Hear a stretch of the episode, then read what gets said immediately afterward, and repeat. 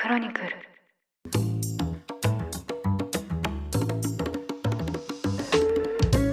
おはようございます。2023年6月23日金曜日。ニュースコネクト。あなたと経済をつなぐ5分間。パーソナリティの竹村由紀子です。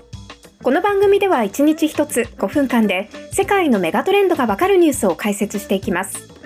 朝の支度や散歩、通勤、家事の時間などにお聞きいただけると嬉しいです。昨年末、アマゾンでタブレットとそれをベッドで寝ながら見ることのできるアームという人間をダメにするグッズを購入しまして満を持してですねこれで毎晩大好きな海外ドラマを見てから眠りにつけるというふうにワクワクしていました。ところが実際には毎晩仕事が終わるのが結構遅くなってしまってベッドにたどり着く頃にはもうクタクタでですね天井を見る前に寝てしまうっていうのもしょっちゅうなんです。たまに記録が残っている時もあーなんか疲れてるしあんまり頭を使わなくてもストーリーが終えるものがいいなーなんて思って刑事物だったら大体誰か殺されて捜査して犯人逮捕というふうに流れが決まっているのでいいんじゃないかななんて思って見てみるんですが最初に人が殺される前に寝ちゃったりしていて ちっとも話が進まずもう動画配信サービスに加入している意味はないんじゃないかななんてそんな気分になっています。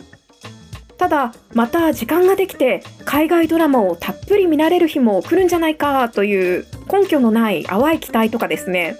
サブスクの解約の面倒くささ。また Amazon プライムだと動画配信以外にも送料無料とかあるしまあいいかなーなんて思ってなんとなく更新してしまっています。今日はそんな Amazon プライムに関するこちらのニュースをお伝えしますアメリカの FTC 連邦取引委員会は21日、Amazon.com が数百万人の消費者に対し、同意なく有料会員サービス Amazon プライムに登録させた上、解約手続きを困難にしているとして提訴しました。FTC のリナカーン委員長は声明で、Amazon は利用者を騙し、同意なしに登録を維持させ、多大な損害を与えたとしています。問題視されているのは自動更新の方法で、FTC は Amazon が消費者を不利な決定に誘導するダークパターンと呼ばれる強制的かつ詐欺的なユーザーインターフェースを採用し、消費者を欺いたと指摘。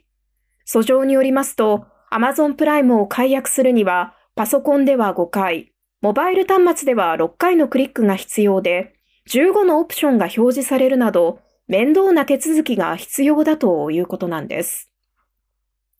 Amazon プライムの年会費は139ドル、日本円にしておよそ19,700円で、全世界で2億人以上のユーザーがサービスを利用しています。今後もし FTC の訴えが認められれば、Amazon は多額の制裁金を支払うことになり、ビジネスモデルが揺らぐ可能性もあります。Amazon プライム、おそらくリスナーの方の中にも利用されている方が多いと思いますが、会費を払いますと、インターネットで買い物をした時の送料が無料になったり、映画やドラマを見ることができるサービスなんです。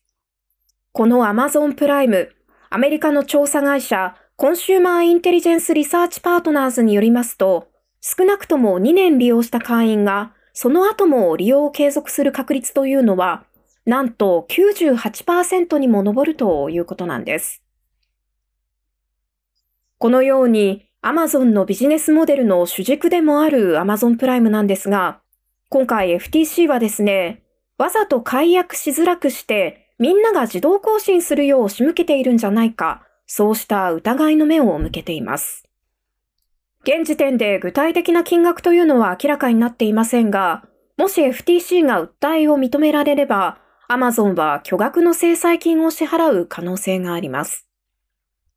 これに対しアマゾンは FTC の主張は事実ではなく、プライム会員への登録も解約もシンプルに設計されていると主張しています。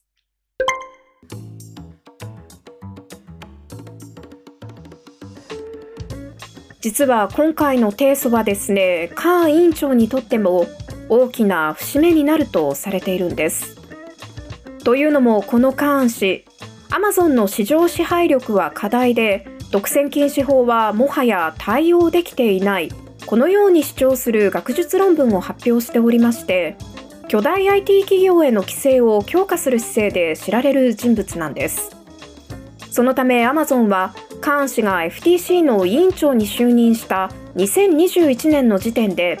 過去のアマゾン批判を理由にアマゾンに対する調査から監視を除外するよう求める嘆願書も提出していました。結局この嘆願は認められませんでしたがまさに今回はそんな因縁の対決となっているんです。もし裁判で FTC の訴えが認められれば巨大 IT 企業を規制しようとするアメリカ当局の取り組みというのはより一層加速することが予想され今後の裁判の行方は大きく注目されています。ニュースコネクトお相手は竹村由紀子でした。番組への感想はカタカナでハッシュタグニュースコネクトとつけてツイッターに投稿してください。もしこの番組が気に入っていただけましたらぜひフォローしていただけると嬉しいです。それでは良い一日をお過ごしください。